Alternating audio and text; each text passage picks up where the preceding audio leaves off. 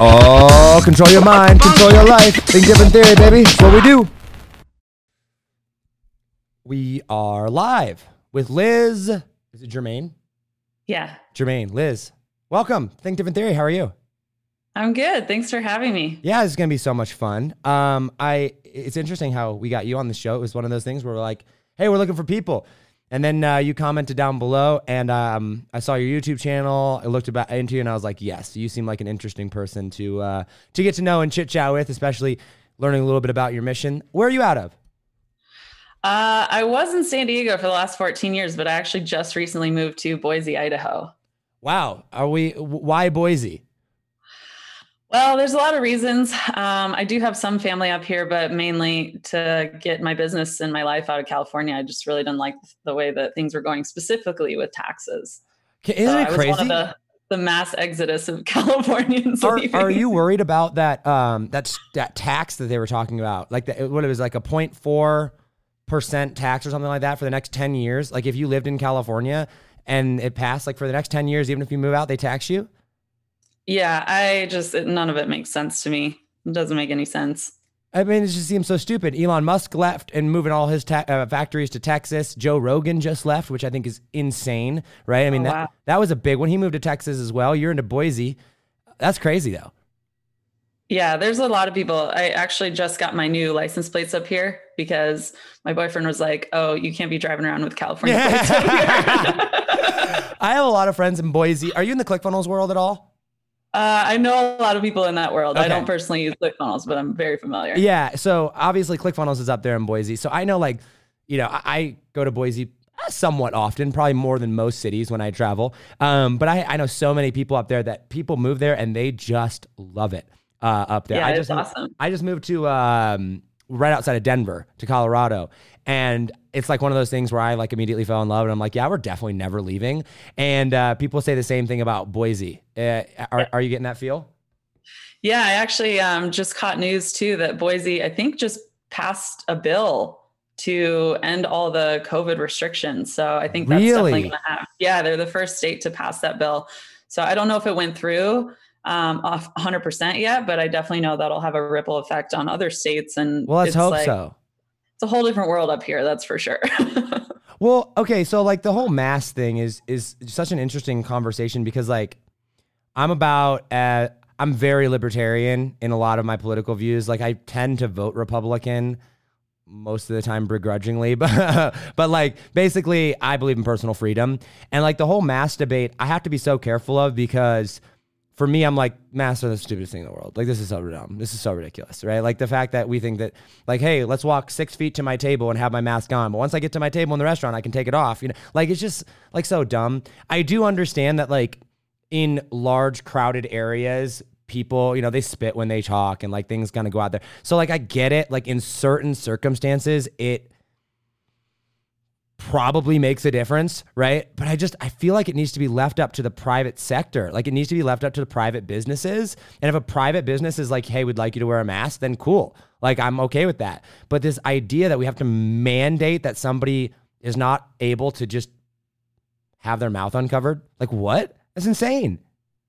Yeah, my first experience with masks specifically actually wasn't as part of COVID. This was like six, seven years ago. I went over to explore around Southeast Asia and I noticed there were a lot of people in airports that had masks on and I thought it was a little bit weird. Mm. But it wasn't, this was like pre COVID. Right, so right. Six years ago. this yeah. was like just a normal daily living over there. And I remember thinking it was so weird. And so I looked into it. I'm like, why are they wearing masks? Like, are they afraid to get something? And I actually discovered that over there, it's pretty standard custom and it's considered to be polite. If you're sick, you wear a mask. Mm. That was actually my first experience of masks and being like, why would someone wear a mask to the airport? And now here we are many, many years later. where it's like everyone's wearing a mask. So, you know, it's a it's a whole thing. I think if people if people want to wear them, same thing. If businesses want to require that you wear them, for sure, we should all be polite Yeah. and be respecting people's choices around that. But that goes both ways. You know, if somebody doesn't want to wear a mask, I don't know. I don't think it should be mandated law that you should be forced to put something over your face. Yeah, I think it's like- in and I think it's like cancel culture. Um, it's like has stemmed from that where like what you say, hey, it goes both ways. It does go both ways. Like there's freedom for a reason, right? You have the freedom to ask someone to wear a mask if they enter your store. You have the freedom to wear a mask if you choose to wear a mask. And you also have the freedom to be like, actually, I'm a free citizen and don't have to put something over my face if I don't want to. And like, it's funny because I used to live where we lived beforehand was Nebraska. And Nebraska doesn't give a crap. Like, literally, you go to the bars and it is nobody's a mask, wall to wall, shoulder to shoulder. Like, nobody cares, right? Uh, there. And we never went into shutdown mode. We didn't have a lot of cases, um, right? Everybody was, you know, when it first came around, was like, kind of like, okay, let's be a little bit careful. And there's certainly people that wear them.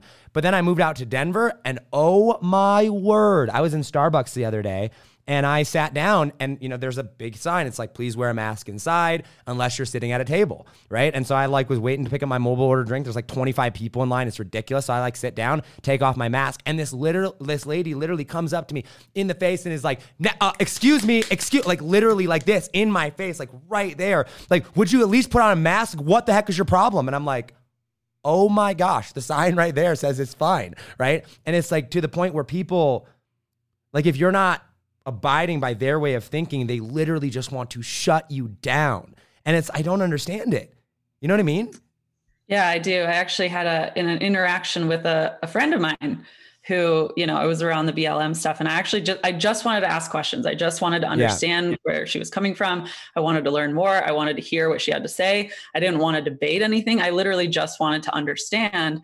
And she couldn't even do it. She couldn't do it and that was really it was disheartening because this is like a good friend of mine. So if i can't even have these conversations with a friend like if you can't talk to me about this like, like i'm a very conscious kind respectful person. Right. How are you ever going to get this message across to joe patriot? Yeah, you're just not. You're just not. They're going to tune you out and shut down and then you guys are just completely divided and you, you're not communicating. So it was really interesting. Yeah i mean i feel like that it's a very human thing yeah. to do and it's really interesting because i've studied anthropology for a long time. Mm. that was actually what i went to school for I thought I was going to be an anthropologist because I've always been fascinated with why do people do the things they do. Yeah. And it's always been you know really a, an interesting thing to explore like what in human nature or what in their upbringing or what in their belief system causes them to believe act and behave in the ways that they do. And this isn't you know a right or left thing or a democrat republican right. thing uh, you know blm supporter non-blm supporter. Like it's not it doesn't matter what issue we're looking at. Like i just want to understand why do you feel that way? Yeah and and also protect people's right to feel however they feel. Like you have the right to feel that way if that is what your experience and your higher calling is is driving you towards. But how do we coexist if we can't even have conversations about it? That's yeah. the question that keeps coming up for me. And i i feel the same way. And i think and i'm curious to know your thoughts on this. Like i feel like people that want to be able to express themselves um, are doing it in such a way where they're like, hey, I should have the right to think the way that I want to think. But then also in the same breath are like, but you shouldn't.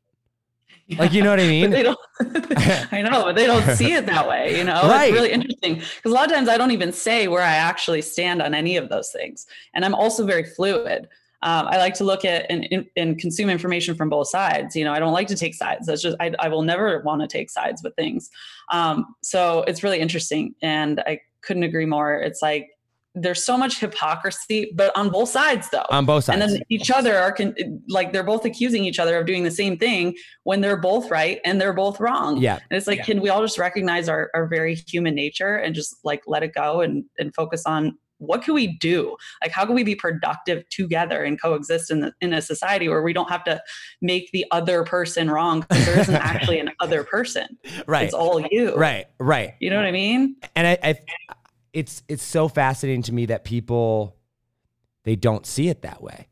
Right? Like they, it's like they cannot make this correlation of hey, we're all living on the same planet and I believe, and it sounds like probably you as well, like we're all connected, right? Like we're we're all one, right? Whether you want to call that through God or energy or source or whatever, right? Like we're all kind of here and we're trying to figure everything else out. And I like in my head, I can't understand the desire to want to literally like cancel or take someone else's opinion out of it. It's like in what in what reality do you have all the answers? Right? Like in what reality did you are you the one that magically woke up and like we're right on everything? You know what I'm saying? And it's it's one of those things where I'm like if we can all accept the fact that nobody has all the answers and that the only way to get all the answers, if you will, is by having open conversation back and forth about what's going on and being like, oh, oh, okay, maybe I didn't see it quite that way before. Oh, maybe I didn't understand that perspective. Oh, yeah. You know what I mean? Like maybe we should have some reform here. Oh, maybe we should, you know, approach things a little bit differently. And I think one of the big biggest issues is that people cannot separate personal beliefs from laws and from like political situations. You know what I mean? Yeah, it kind of reminds me. I used to, I did some consultant work for a really big fitness brand before I started my new company, Vidfluence. And I, it was a married couple that was running it. And you know how in business, there's supposed to be, you know, ideally you want to have a visionary and an integrator. And both of those are super important to have. And so this married couple in their business, they did have that structure. The husband was the integrator, the wife was the the visionary, and I was in between and I was talking and communicating with both of them. And as somebody who also, you know, I grew a really big brand in the health and fitness space. Um, so I understand the importance of, you know, having the face of the brand, having new projects and new campaigns and all of that and wanting to run with it and produce the videos and get it out there and get it done. And then I also understood the integrator side because on the back end, I actually took the Kolbe test and turns out I'm more, I'm a better integrator than I am, mm. you know, the visionary. I'm not, I'm not a quick start. Right. So on the other end, it's really important to also have the links working in your campaigns to make sure you have tracking set up so you know where, where the money's actually coming from. All those little nitty gritty, like technical things that often slow down a quick start type visionary type person. It was really interesting being in between this married couple because I'd communicate with the husband one day and I would hear him just moan and gripe about how you know she doesn't understand how we just have to get this done. You know it's not like you could just sit down and put out a you know million dollar marketing campaign. Like i've got to build the links. I need some time to do that. And then when i would talk to her she's like he just always is slowing me down and i have so many ideas and these are great ideas and people are loving them and i don't understand why it's taking him so long to get it done. And it was like i actually ended up leaving because i was like you wow. guys really need to sit down you need to have a conversation because i'm not okay with being like your private therapist anymore. Like you guys really need to work this out. Both of what you are doing is very important to the business. Yeah. And it, and right now what I'm seeing is you don't have a healthy respect for each other and what your gifts are. Yeah. And until you have that, I'm not, I can't come back and work with you guys because it was a living hell. Right. it was right. awful. I was like in between like yeah, but that's two people that were just butting heads constantly. And that's the state of well, America, but probably probably the world, but for sure America right now is like we live in a culture of different people, people. Like, you know what I mean? Like we gotta, we gotta respect that. And it's so funny. Um, I posted this one time. I'm like, my personal beliefs do not constitute my political beliefs. And I was like, I like I'm a Christian, right? Like I I believe in God. I'm like me personally, my personal religious belief think that like something like gay marriage is immoral.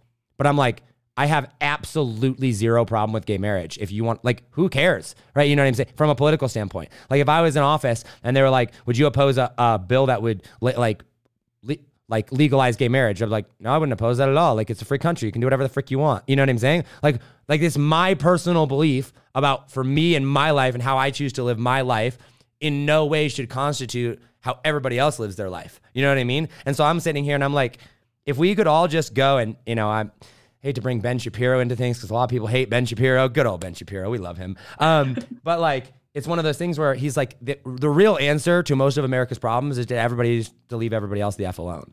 Like, you know what I mean? And it's like, if we just all were like, hey, everybody go live your life, and I'm not going to try to cancel you. You don't try to cancel me. We're all just going to live in, you know, in harmony together. Uh, everything would be better. But then you do have the issues of, you know, police brutality and, and racism and like, you know, things like that where it's, it's, not everybody does leave everybody alone. You know what I mean? People are racist and people are prejudiced or certain ways, and it's super frustrating.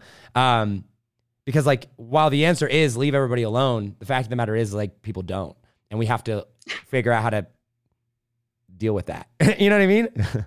yeah, I think there's a lot of um, I don't know. I don't. I, I don't want to run the risk of of spiritually bypassing things. But what uh, what I will say is between that married couple, what ended up resolving the conflict and and ended up making them 10 times more successful and they were finally able to work together and recognize each other's gifts and talents was that they took personal responsibility and they they worked on respecting one another. That's yeah. pretty much it. And I think um, you know, I was having a conversation with a really close friend about a month ago when everything was, you know, I mean, it seems like every, it's like we're in the twilight zone. Every month, it seems to get more and more agitated in the world.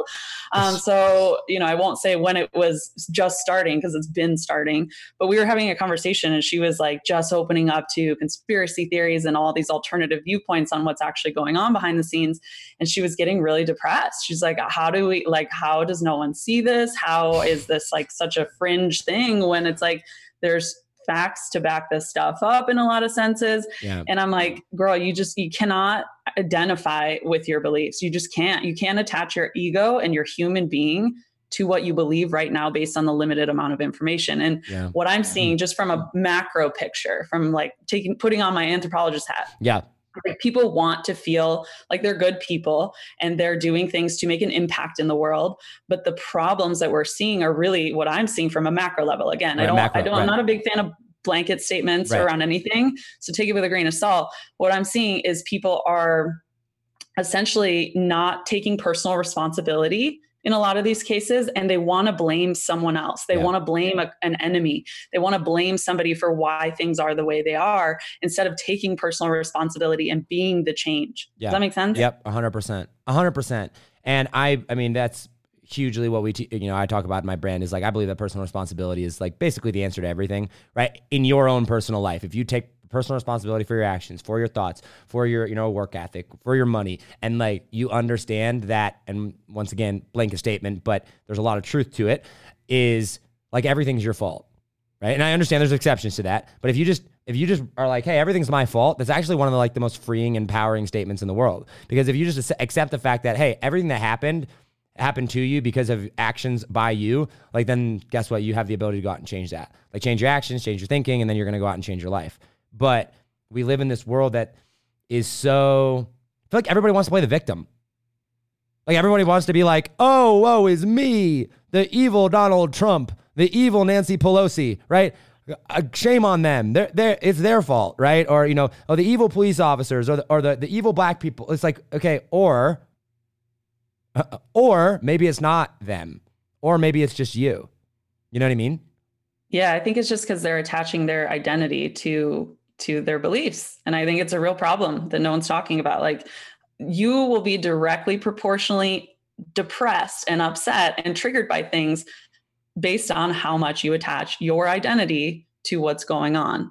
Because so then all of a sudden beliefs, you're though? like you're like in the game. Um, basically, like whatever you believe, political, spiritual, whatever. Like it, it's bigotry essentially. When you're attaching your identity and saying, if you don't also believe this thing, then therefore you are a bad person mm. and you have hmm. nothing of value to say because you don't believe the same things that I do. That's bigotry. Gotcha. That's it's messed up, you know? Sounds like Donald Trump. and I can say that because I'm a Donald Trump fan and everybody knows that. So I can make fun of Donald Trump and not get persecuted. Well, I'll probably get persecuted for it. It's what's new. Um, you have a you have a big old brand at helping people be themselves on the wonderful platform of YouTube which I think is super interesting. So, um, I kind of want to go into your backstory because I don't know anything about you except what you know the few comments that I've seen from you on Facebook. And it sounds like you have quite the story of like where you were to, to where you're at. And I think that there's um, a lot that can be learned from that. YouTube is this platform that it's like, I want to get into it so bad. I'm a Facebook person and Facebook doesn't like me. Facebook doesn't like a lot of people that you know like to speak their mind. You know that we, they, they like to censor, uh, and I'm like way less of a conspiracy theorist on Facebook censoring. I, I, have so many conservative friends that are like Facebook just wants to censor conservatives. You know they want to promote you know the liberal points of view and blah blah blah. And I'm like I actually don't think that's true at all. Like I just think that Facebook is trying to manage three billion people, and we're you know we we act like Mark Zuckerberg magically can see everything at once and be like oh he should have taken down those pages. Oh, he's the one that I'm like, dude, the guy's managing literally like one of the top five biggest companies in the entire world, managing three billion people. You have no idea like what what that is going on. But YouTube, on the other hand, I feel like you can get away with a lot, a lot more than you can on Facebook without being censored or shut down or blocked or put in Facebook jail or anything like that, um, like it is on YouTube. So, what's your like? How did you get into YouTube? How did you get into and, and what do you do on there?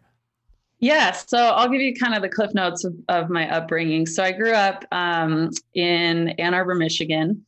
and grew up super unhealthy didn't really have you know positive healthy role models and in michigan you know it's really there is something to be said about oh it's easy for all these california instagram influencers to talk about being healthy because every street corner you go down there's like six vegan restaurants green juice factories pumping out green juice by the barrel and in michigan it's just not that way. You're in it, i mean it's just not that way. So didn't really have a whole lot of healthy influences growing up. And you know i ever from a very young age i've always questioned everything. Like well why is it that way? And it, one yeah. of the most frustrating things for me has always been if somebody can't provide an answer. This is why i hated uh, chemistry classes because i'm like well but why do those two ions go together? Yeah. Why do those two chemicals bond? Like you can't tell me why then I, it just it makes my brain want to explode. So anyway i've always been a big questioner my whole life like why are we doing this? And um, you know growing up in public schools in michigan i just i went to the biggest high school in michigan. This was before they built a secondary high school to, to put all the overflow in. We had like 42 or 4300 kids in my school so it was like a small city um, and you know there was there was a lot of stuff going on constantly. We had murders we had rapes at school we had dozens of suicides every single year. Like it was a small city. And I remember getting exposure to a lot of different types of people there.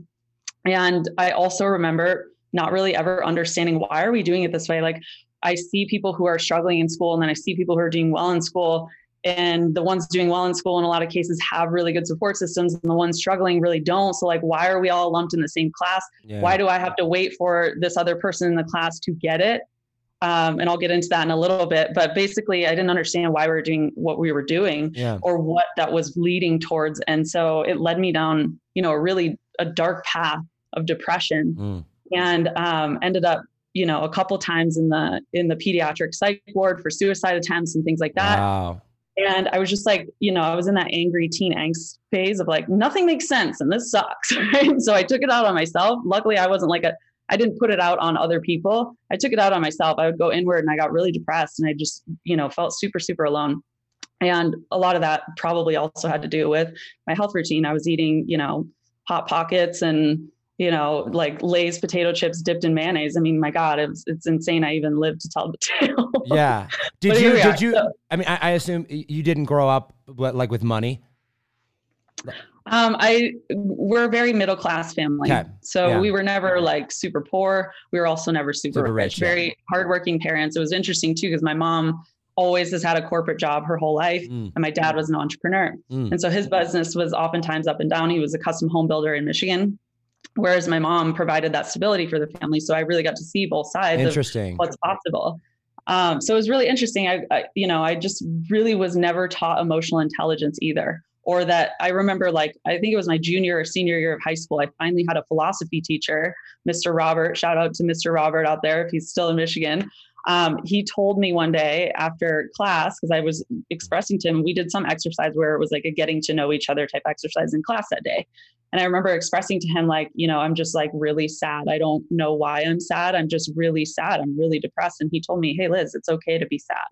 That was the first time I'd ever heard that it was okay to be sad. my whole life, my whole childhood, I grew up thinking like it was wrong or bad to feel not okay. Mm. And so mm. it just spiraled me down into this really, you know, not good, very toxic, very dangerous, dangerous um, trajectory. And I got into drugs. I got into dealing drugs. Mm. Um, you know, I was just, I was skipping school because what I would do is I would just read the books at home, study for the test, show up for the exams. But what I didn't know and I did that for a long time. What I didn't know, and by the way, I did really well on the exams. I was usually in the top two to 3% of every class, even though I hadn't attended the classes in, in a lot of cases.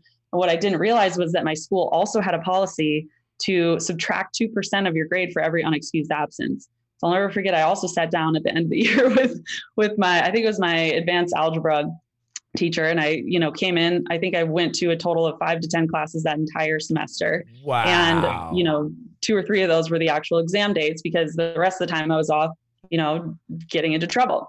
And he sat me down and he was like, Your test scores are really good, but I have to be honest with you, I'm supposed to take off 2% for every unexcused absence. And for you, that's going to take your, your grade from an A to, to an E, to a path to a failing grade. And he was like, Do you have anything to say for yourself? And I was like, To be honest, no, I, there's no excuse for me to not have been here. But I was just honestly bored. I was bored in class. Like I understood these things and it didn't make sense to me you know, I've got a lot of stuff going on in my life and it just didn't make sense to me. And I'm really sorry. I don't have an excuse. He was like, okay, so let me tell you this. What if I just split the difference with you? Um, I'll take off half of the unexcused absences and you'll walk out with a C. So you can still, you know, get into college and do what you need to do.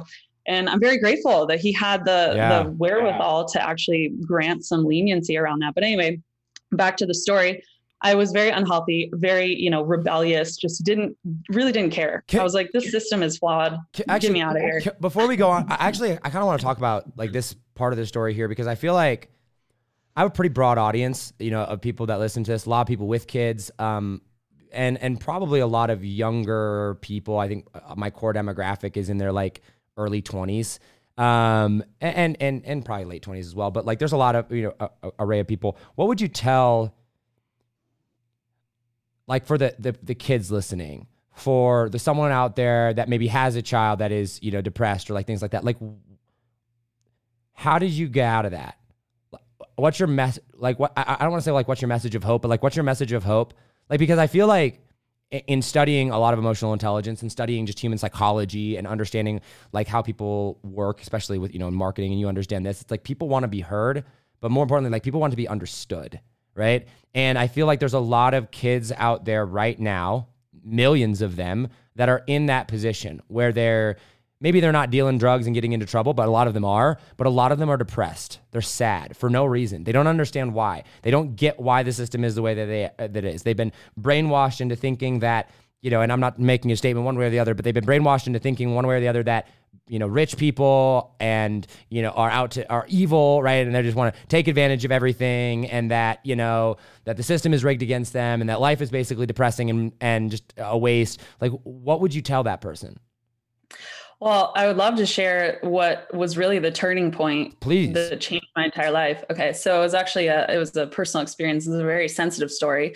Um, right after i graduated from high school and was trying to get my life together uh, the boy that I was dating in school, my high school sweetheart, broke up with me, and it was devastating. I, I begged him not to go, and he said, "No, I just need to go." And this is he was mixed race, former military, grew up completely Mormon, and he was also depressed. Jeez. So it was really interesting when we were dating. You know, I would notice he would get up and 10 a.m. he'd already be drinking beer in the shower. But I never said anything about it because, you know, we shared a lot of the same kind of gripes and belief systems and things like that. Like, what is wrong with his world right and i'll never forget he broke up with me i begged him not to go and then a couple months i went off to school so i was like okay at least i'm starting a new path like i'm going to try to get my life together and do what i can but at the same time you know still had all of these belief systems like fuck the system fuck right. the man you right, know, right, right. and so he goes off comes back a couple months later and he asked um, to get back together. And at that point, I had already moved on. I think it was like three or four months later. Mm. I'd moved on. I had started to meet other people. And um, within a week of that conversation, I got a call from a mutual friend. And I'll never forget, I was in my dorm room and I got a call from this mutual friend and said, Hey, are you, you know, do you have a second? Like, yeah. He's like, you know, are you alone? Do you have somewhere to sit down? Like, okay, yeah, this is like a weird conversation to be starting. And he said, I just want to let you know, um, Jason killed himself. Jason shot himself a couple days ago. And um, here's when the funeral is scheduled and all of that kind of stuff. And I just collapsed onto my dorm room bed, collapsed and just started bawling and bawling and bawling and could not believe that it was real. He had talked about being suicidal, but I had no idea that he would actually take it that far. And especially after having just talked to him a week before, where he said, You know, I made a mistake. I want to come back. I really miss you. And then to find out days later, he kills himself and um, so it was it was really tough. And i think the the moment for me that really turned it all around was at his funeral which was an open casket funeral. So i will never get that image out of my brain. Oh my gosh. and someone shoots themselves in the head and they decided to do an open casket funeral which i don't know why you would do that but i'm very grateful that they did because i'll never get that image out of my brain. Wow. And at his funeral, what really turned everything around for me in my life was hearing his mom and his younger brother talk about him. And I had a moment that right then and there, I will never do this to my family. I will never put them through this pain.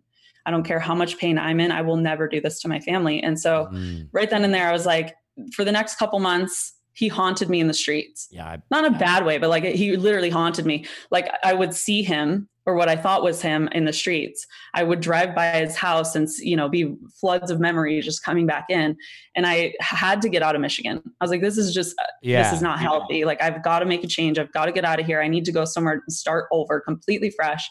So I packed my bags, moved to California, and dedicated my life to getting healthy mentally, physically, spiritually, financially, emotionally, all the things, no matter what it took, because I saw where my life would head and what the end result would be yeah. if I didn't make that choice. So I moved to California, signed up for a couple, you know, fitness programs, started running, started learning more about exercise science, and eventually made my way to LA, where I worked for UCLA for a couple years um, as a personal trainer and fitness instructor. And that is how my first YouTube channel was born. We were sharing um, content, healthy recipes, and home workout ideas for people that were originally in our classes and, and were originally my my training clients because I was honestly quite honestly sick of answering the same question over and over just to different people. Like I want to put the answers to this in one place so you guys can have them. Um, so my sister and I at the time, my real life sister, we started a blog and started an Instagram account, started a Facebook page, Pinterest page, YouTube channel, all the things. Had no idea where it was going to go. We just wanted one central place where anyone could go to get information that we never were taught growing up to help support them in becoming strong from the inside out. And so, you know, that brand kind of blew up over the next couple years and we we the first i think it was like after six months of posting free content we did a we're like you know let's try to do a group challenge we wanted to get 10 women in a group challenge I think we charged 20 bucks for it. And we were like, let's let's see what happens. You know, if we get 10 people, that'll be really fun to do. And we ended up having over 350 women oh from around gosh. the world with very little marketing, very little, you know, no paid ads. We had no idea how how to do that right, at that point. Right. and 350 women from Australia, Europe, places even in the Middle East were signed up for this this program and all of a sudden, you know, we made a couple hundred bucks and we're like, wow, I think we could maybe make money online doing this. This yeah. is really cool. Maybe we should have charged more. Maybe we should have put some more thought into this. And so this, the, you know, pretty much the rest tells itself from there. The, that's what I've been doing for the last seven years.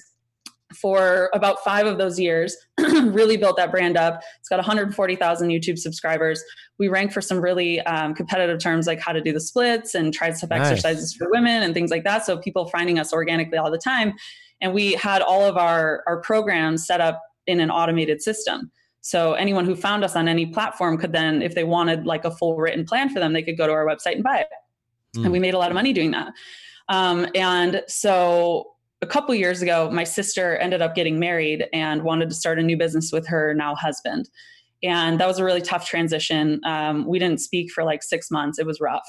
it was so, really and, rough. and and she was originally with you, like in the business that you guys yeah. helped you build. Okay. Yeah, so she um, was the other sister in the Super Sister Fitness brand.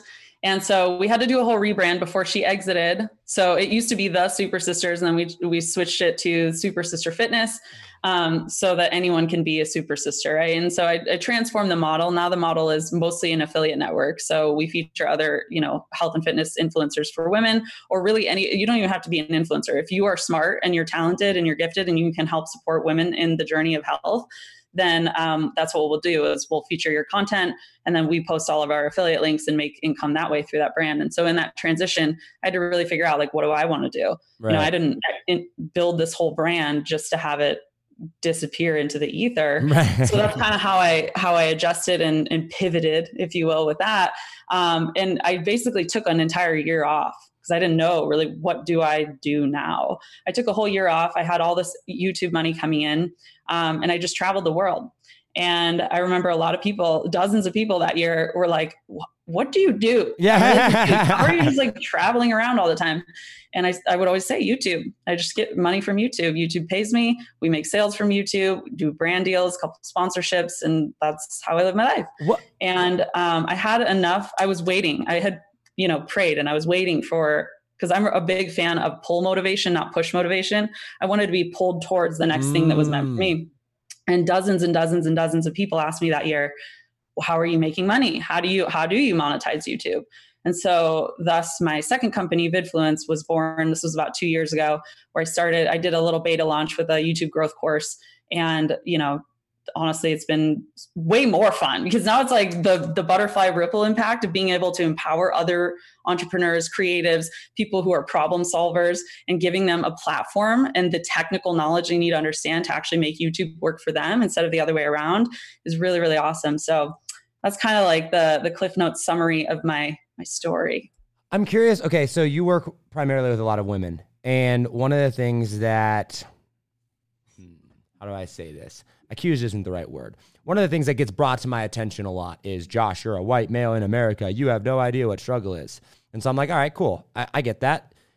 Um, when growing your brand specifically, when working with a lot of these women, do you or did you ever feel um, like you were treated differently than a man would be? Did you like what's it like being a woman entrepreneur? I guess that's my question. Oh, this is a loaded question. I think the only times I've ever noticed a difference is whether it, I've been at female run events versus male, primarily male run events. Um, in the entrepreneurship and marketing space, there's a lot of male run events. A lot. Um, in the spiritual health, and so, and now we're seeing more, you know, business events that are women specific. Just the way that they're run is so wildly different. Really? You can tell there's like a there's much more of an emotional context. And i've actually had many clients come to, come my way now that have said you know i did so and so's program and it was just so aggressive and like macro you know macro masculism and i just don't want to sell that way. I'm like great come in here. We'll teach you how to do it with a little bit more emotional intelligence. Right. Right? And not so much like fist to the pavement hardcore closer like get the deal or die. Right right right right. Yeah i noticed that a lot about um male run events. Like I haven't been to a very many. I don't go to a lot of events in general. Like I think m- most events are just a big pitch fest, right? Um, but like some of them I actually find uh, like real value from, right? And I like I love the connections and stuff that I, I make there. But I a hundred percent know what you mean about like get the deal or die, right? It's it's all about profit, cash flow. You know, we are closers, right? You know everything. And I'm not hating on anybody in specific, but like there's that's a real vibe. Like that's a real environment. And it I think it is. It's one of those things that make a lot of people uncomfortable. Yeah, it, it always makes me uncomfortable, whether it's a male or a female bragging yeah. about their numbers. That always makes me uncomfortable. I won't say who his name, but I'll never forget this one time. A very big fitness influencer and fitness business coach came over to my house in San Diego, was staying, you know, for a couple nights because we we I lived in an entrepreneur house there, and so we okay. often, gotcha, you know, yeah, opened our doors for for other entrepreneurs to come and stay and you know do think tanks and things like that. So this person was there for a couple days, and the first question he asked me was, "How many followers do you have?" And I was like, "What the hell kind of question is that?"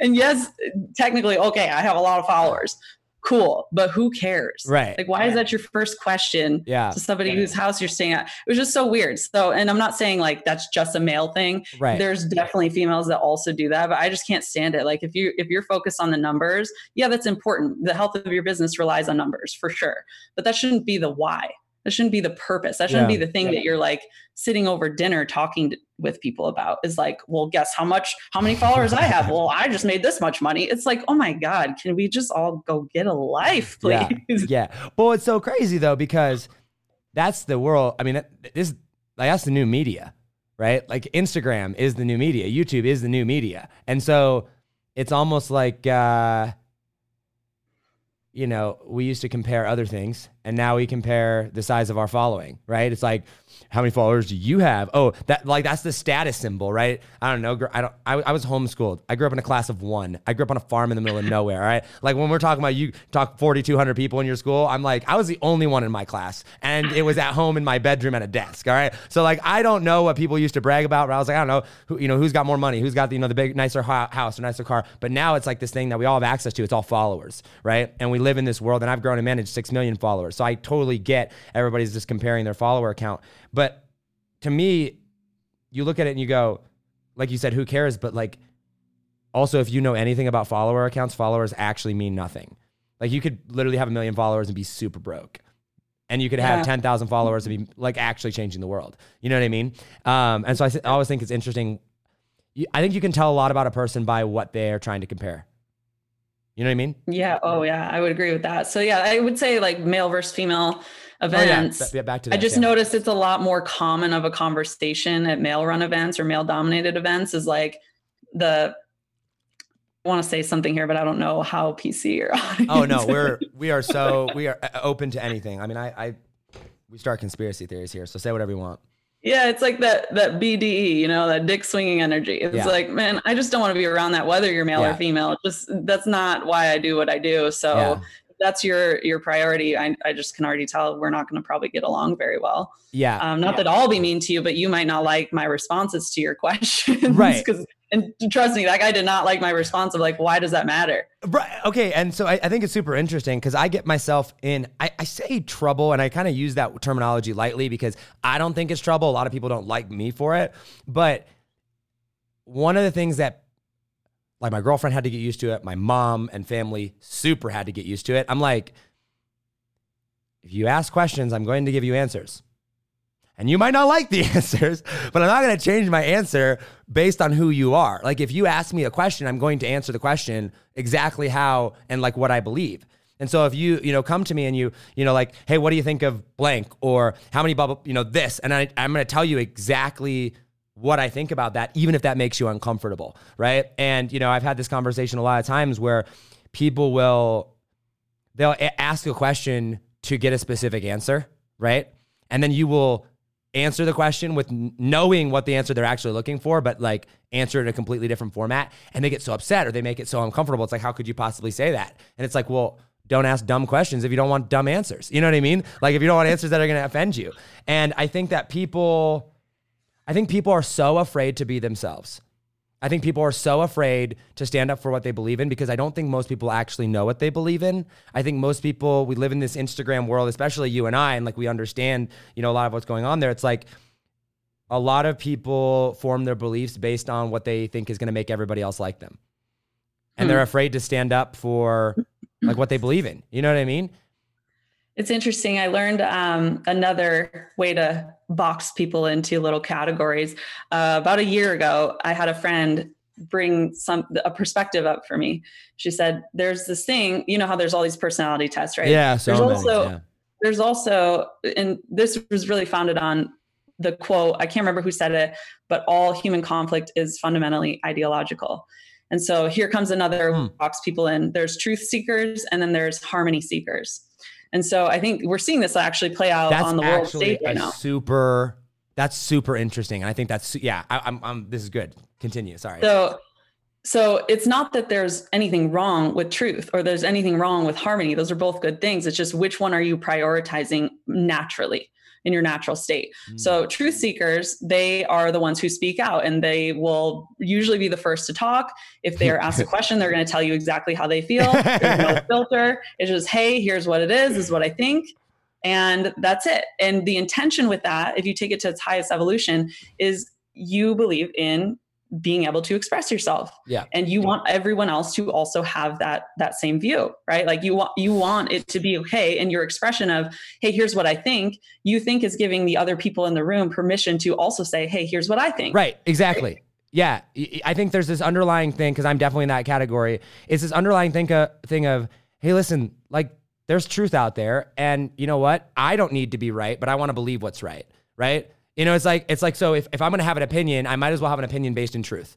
And if you don't like that, too bad. But like, he- he- I'm gonna speak what it is. You speak your truth, and I'm gonna see if you bring up anything that maybe I didn't think about, but I'm to tell you exactly what I believe truth to be. And if truth changes, meaning I learn new things to have a new truth, if you will, or have a deeper perspective, uh, understanding of that, then I'll change. But like, I'm not to change what I believe to be true simply to make you happy. And I wouldn't expect you to do the same thing for me.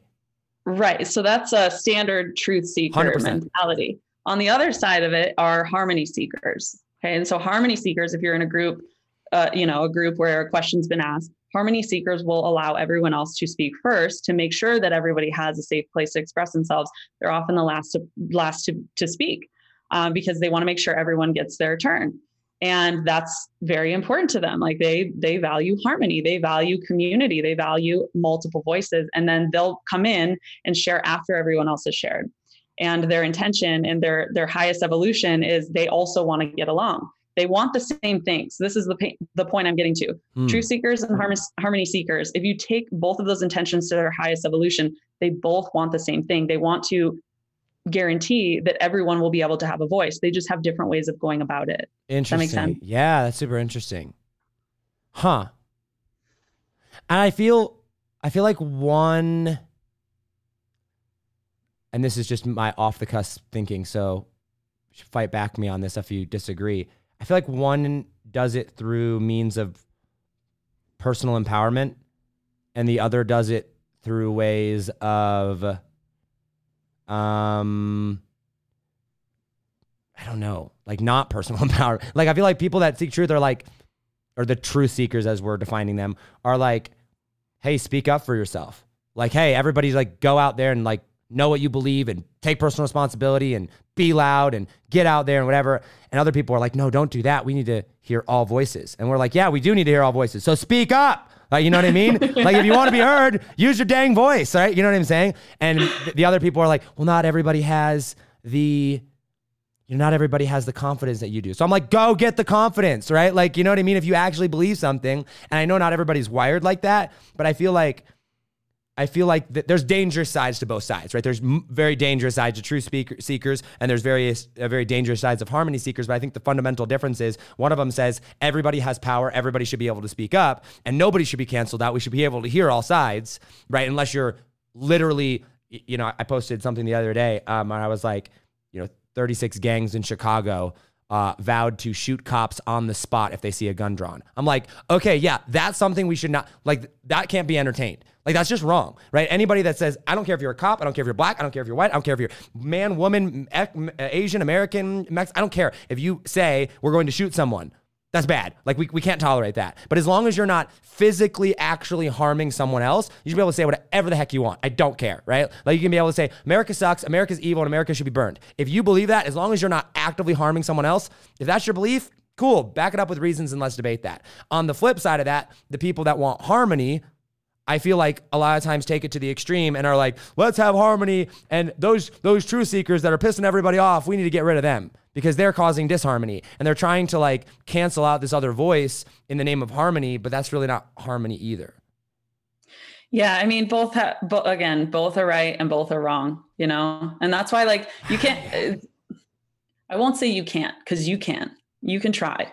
You can try to force people into these tiny boxes and simplify everything and just call them a name and say, you know what, because you're that name, now I don't have to listen to anything you have to say. And also, there's something to be said positive about that. If you need to draw a boundary because what that person said, especially if they're a truth seeker and you know that they're just going to keep rattling off what they think and it's triggering you, then put a boundary up and Unfollow you know, don't engage with it. Unfollow, yeah. delete, block. It's as simple as that. Um, so I don't know. Both are right and both are wrong you'll never see me take like a strong stance on either side because I'm fluid and I, I definitely don't want to be boxed in. Yeah. Based on what I look like, based on my very limited life experience. I only know what's true for me. And that comes from something higher than me. You know what I mean? What do you think of religion? That's a that's a good question. Um, I I love sharing this story because this I think is a testament to how well I was raised. Even though you know my parents are by no means perfect, we definitely had our our issues. I'll, I very much respect the way that they raised us around being able to choose what our life looked like for ourselves. And mm. I, I was, I think I was eight years old. I was riding the school bus home from school one day, and I was in the back of the bus, and all these kids were, you know, celebrating and hanging out and whatever. And I was kind of just like outside of it.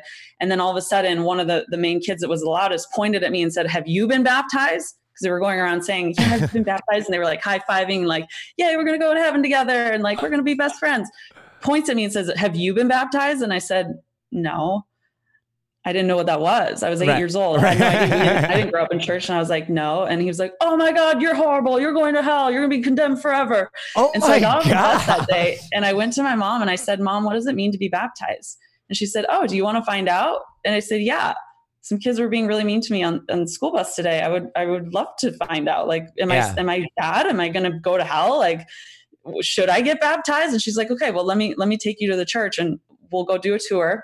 We'll look at Sunday school and you can make the choice yourself. And so she took me and my younger sister, because my younger sister also didn't want to be made fun of on the, the school bus riding home yeah, from right, school. Right. No, no eight year old or six year old wants to be made fun of on the school bus.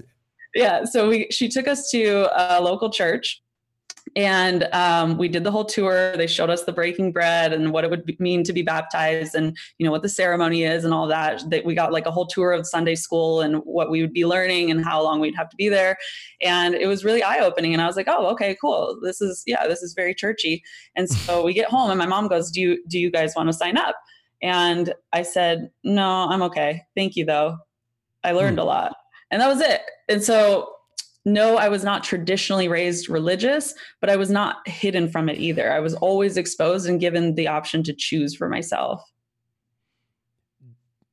Do you think that an eight year old has the capacity to make a decision effectively? In, in some cases, in some cases, for some things, when it comes to dangerous situations that put them in, you know, in harm's way, absolutely not. They need support. They need to be helped with that. But I think um, I don't know. Do you know Jesse Elder? He just made a oh yeah yeah yeah. System.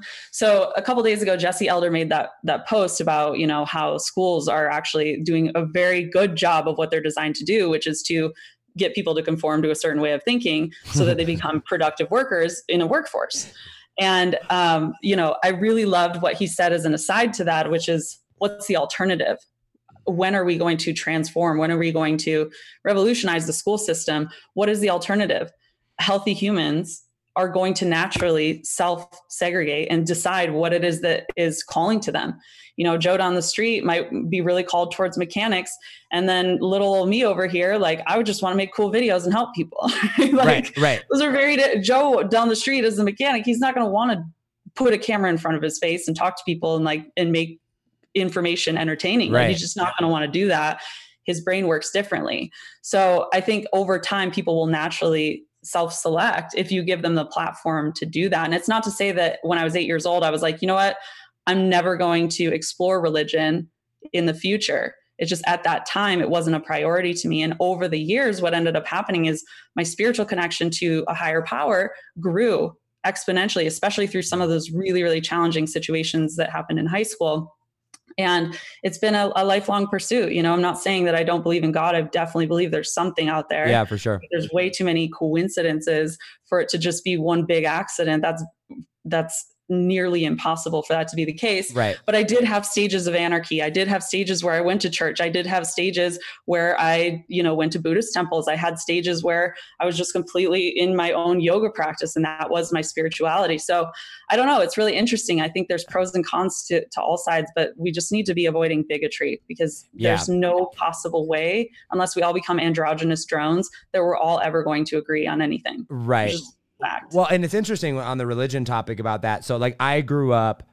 like very like cult like religious almost. Um like I couldn't listen to secular music. I couldn't even listen listen to like contemporary Christian music because it was like had drums in it. My sisters had to wear like you know dresses all the way to their ankles. I couldn't. I had to wear a, a shirt, a t-shirt while I was swimming as a dude because it was immodest. I mean, like we're talking like like super super religious there for a while, right? Very very cult like, and um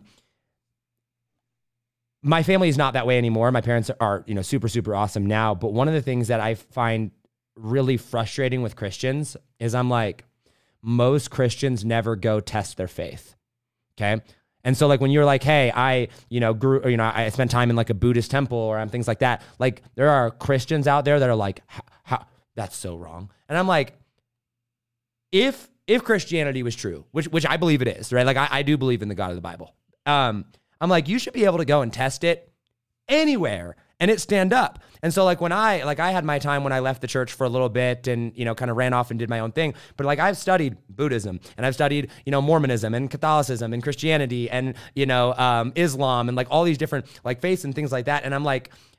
I believe that religion, there's a lot of people that look at religion and they think of it as a negative thing, right? They're like, oh, religion is terrible. There's pedophile priests, which are, you know, terrible, awful, ter- horrible things, right?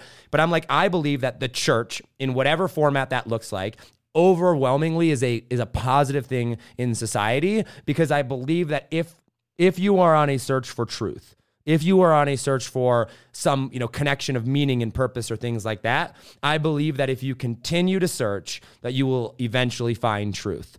And so for me, like I get in a lot of trouble. A lot of my Christian friends hate me for it. They're like, "Do you believe the Bible is absolutely true?" And I'm like, I don't know.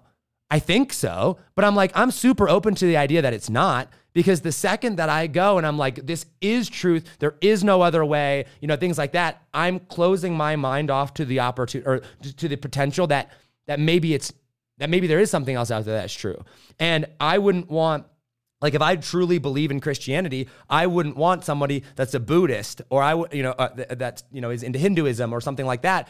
I wouldn't want them to be cut off if I was trying to witness to them and say, "Hey, come over here. There's this new way of thinking that you know, like may actually change your perspective. So why should I be shut off to their way of thinking as well?" And I think that as a general rule, if you go out there and you have this open mind that's like, "Hey, I do believe there's absolute truth out there." I also believe that the Bible has been, you know, interpreted, you know, year after year for the last two, three, four, five thousand, you know, years or you know, however long it's been. It's like when you look at it that way, I feel like it's a it's a very narrow-minded way of thinking to be like no, this is the truth, the only way, and there's no other ways, and you know everything like that. I, I believe in Jesus. I believe that you know Jesus is the way to God and the way to heaven. But I'm also like, there's seven billion people on this world, and there's been billions and billions and billions of people, you know, on this earth, you know, for the the history of mankind. Why are why do we think that the New King James version of the English speaking language of America is the God that is going to you know what I mean? It just seems so crazy to me.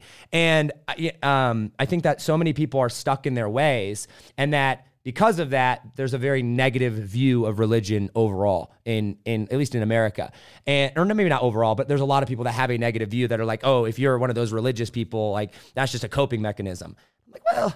I don't know about that. Like, I feel like it, it actually does do a lot to open your mind and understand that there are spiritual battles. And if you're, you know, ever done any form of psychedelic or you've had deep meditation or like, you know, breathing exercises, like you kind of get up there and you realize there's a whole lot more here. You know what I mean? Yeah, I do. I think, I mean, we're seeing that same thought pattern play out in many different contexts right yeah. now. Yeah.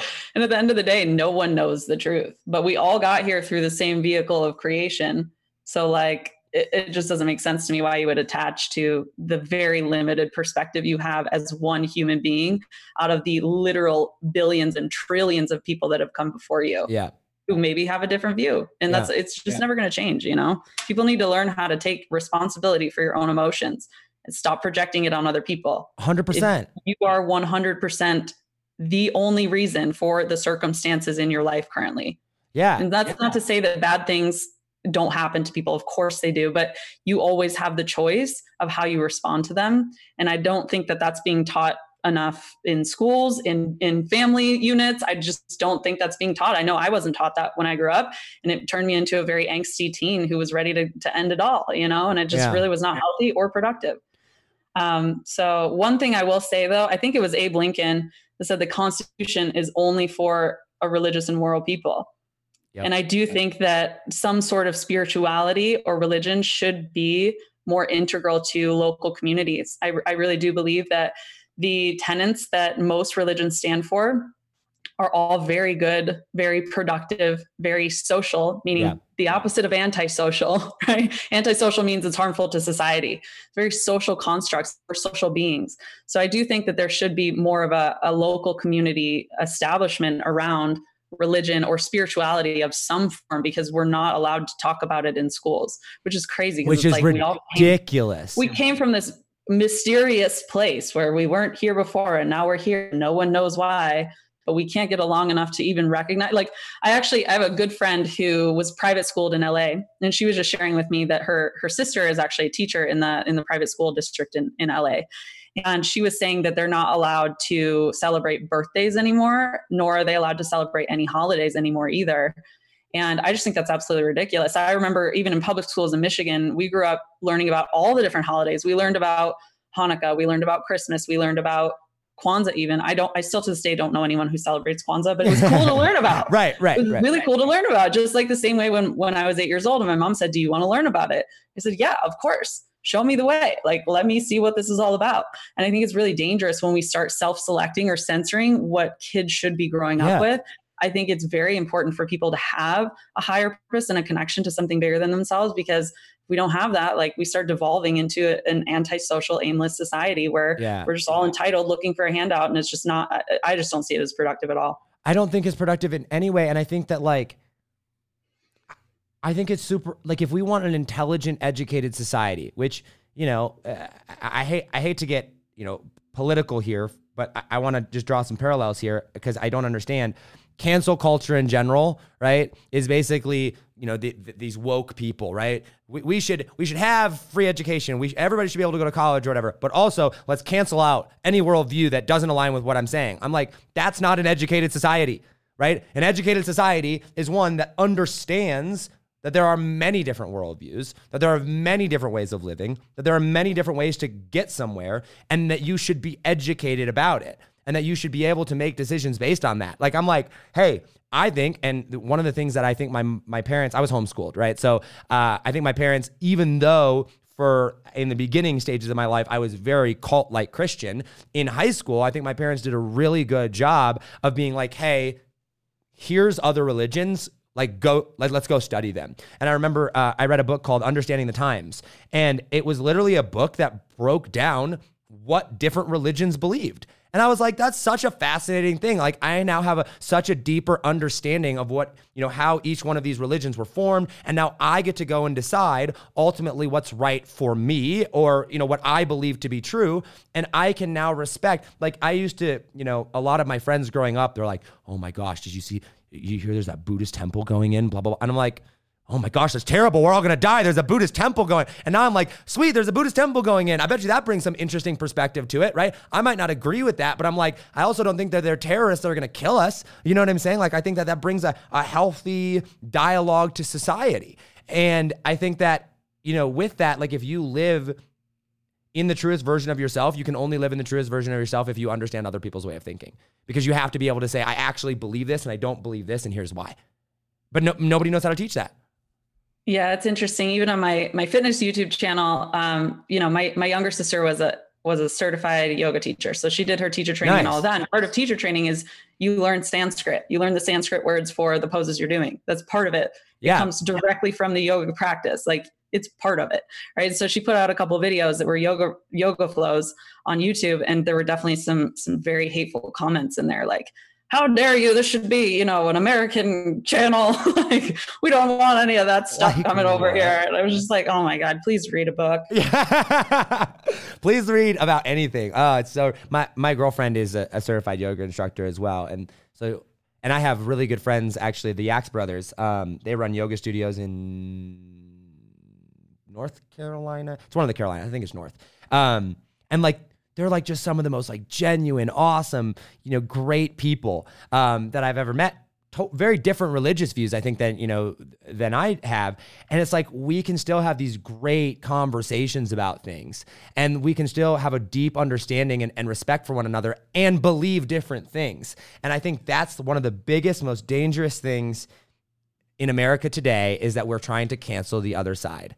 And I'm like, I don't, the only thing that I want to cancel is like actual harm towards other human beings, like actual violence. Like, I'm like, we absolutely should cancel police brutality. Like, there absolutely needs to be police reform, right? We absolutely should not judge people based on the color of their skin. Like, these are like pretty basic things that I'm like, yeah, because doing that is literally canceling the other side, right? You know what I'm saying? Like, to be like, oh, bl- black people, you know, are inherently criminals or you know that racism doesn't exist. I'm like, what are you are you kidding me? Of course it does. You know what I mean? Like open your eyes for 2 seconds, people. You know what I'm saying? But like at the other side of it, you got to look at it and go, okay, but not everything deserves to be canceled. Most things are just a difference of opinion. And where it starts to get super, super dangerous, and I get myself, you know, I, I'm vocal about my support for Trump. I'm like, Trump is better than Biden. It's better than the left. It's better than the other side. I'm voting for Trump, right? Like he's a terrible per- person. He's an a hole. He's you know an egotistical maniac. He sucks. Like I get it, but like I'm voting for him, right? Why? Because I think that he at least with him gives us the best chance to have some form of dialogue on the other side. Not him. He clearly can't see the other side. Right? He's the most self-filled person I've ever seen in my whole life, right? But at the same time, at least under his way like it allows you and I to have a more open discussion. And I think like that's the conversation we need to be having is like how do we have more open discussion about the differences in in the world today? And in, if we did that it would be wonderful. And maybe I could go live my life without having to be involved in politics, but here we are. uh, yeah, I just want to say I, I, don't know if you've ever met or experienced a, a yogi in the rage but there, I'm not saying all, all, but you definitely said like a lot of the yoga community is very peaceful and good people and things like that. But there are also bad apples in there. I remember sure. leaving the yoga studio one day in, in Northern California and I went down to Whole Foods and there was um, somebody from the class who had just been in her Zen mode, and then she went full Karen mode when somebody took a parking spot. And it was it was interesting to see because it's like, didn't we just talk about peace and love towards fellow humanity, and now here we are in the Whole Foods parking lot, and you're about to brawl over a parking spot. So it's just uh, you know, That's people so are funny. weird. People are that way in all communities. Can you imagine being named Karen in 2020? I was just talking about that with my boyfriend the other day. Like, man, all the real good Karens out there. I feel so bad for yeah, you. Yeah, we, we, we, apologize, but also you're a meme forever now, at least for the rest of 2020. You're not going anywhere. So that's too funny. That's too funny. Uh, Liz, this has been really fun. And um, I want to I want to kind of just free flow it here, you know, as we begin to kind of wrap it up here. Is there anything specifically that you want to touch on or cover or talk about um, in regards to anything? Uh, I could do a spoken word for you. Sure. Okay. This is really important, actually. This is like my entire life purpose and mission is to help support people who are struggling to recognize you do have power and you do have choice, and you will always have choice no matter what your external circumstances are telling you.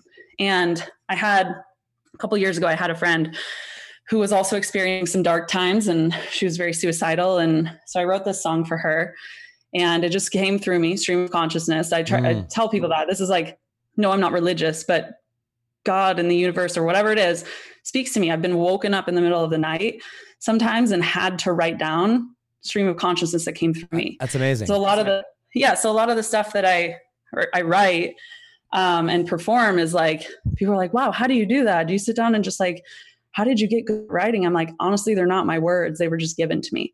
So I want to share mm. this little piece yeah, before we please. hop off, especially yeah. for the younger yeah. kids who are out there who are, you know, maybe maybe the world isn't looking how you want it to look right now. Yeah. And just remember this.